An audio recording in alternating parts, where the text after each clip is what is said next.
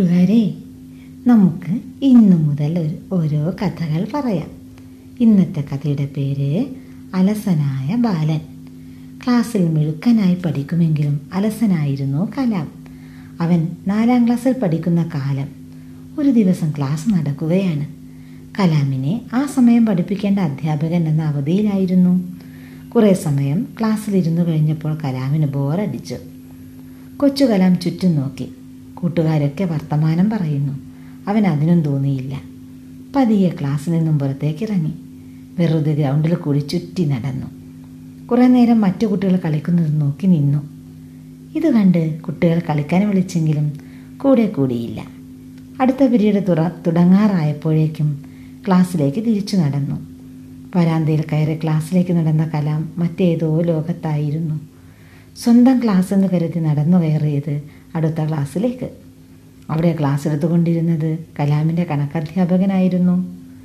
തനിക്ക് ക്ലാസ് മാറിപ്പോയെന്ന് കലാം അറിഞ്ഞത് അധ്യാപകന്റെ കൈ കഴുത്തിൽ പിടുത്തമിട്ടപ്പോഴാണ് ആകെ വിരണ്ടുപോയ കലാമിനെ അധ്യാപകൻ എല്ലാവരുടെയും മുന്നിൽ വെച്ച് പൊതിരെ തല്ലി. നാണം കെട്ട കലാം ക്ലാസ്സിൽ നിന്നും ഇറങ്ങി ഓടി ഏതാനും മാസം കഴിഞ്ഞപ്പോൾ പരീക്ഷ നടന്നു. ഫലം പുറത്തു വന്നപ്പോൾ എല്ലാവരും ഞെട്ടി. കലാമിന് കണക്കിന് മുഴുവൻ മാർക്കും ലഭിച്ചിരിക്കുന്നു. പിറ്റേന്ന് രാവിലെ തന്നെ അസംബ്ലി കൂടി. അസംബ്ലിയിൽ വെച്ച് കണക്ക് പഠിപ്പിച്ചിരുന്ന അധ്യാപകൻ താൻ കലാമിനെ അടിച്ച കാര്യം എല്ലാ കുട്ടികളോടുമായി വിവരിച്ചിട്ട് ഇങ്ങനെ പറഞ്ഞു. എന്റെ അടി കൊള്ളുന്ന ഏവനും ഒരു മഹാനായിത്തീരുന്നു.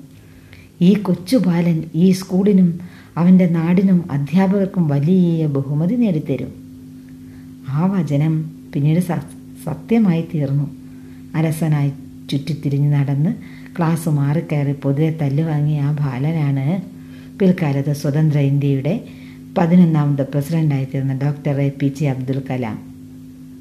കൂട്ടുകാരെ പരിശ്രമവും അധ്വാനവും നമ്മെ ഉയരങ്ങളിലെത്തിക്കും എന്ന് തെളിയിക്കുന്നതാണ് അദ്ദേഹത്തിന്റെ ഈ ജീവിതകഥ.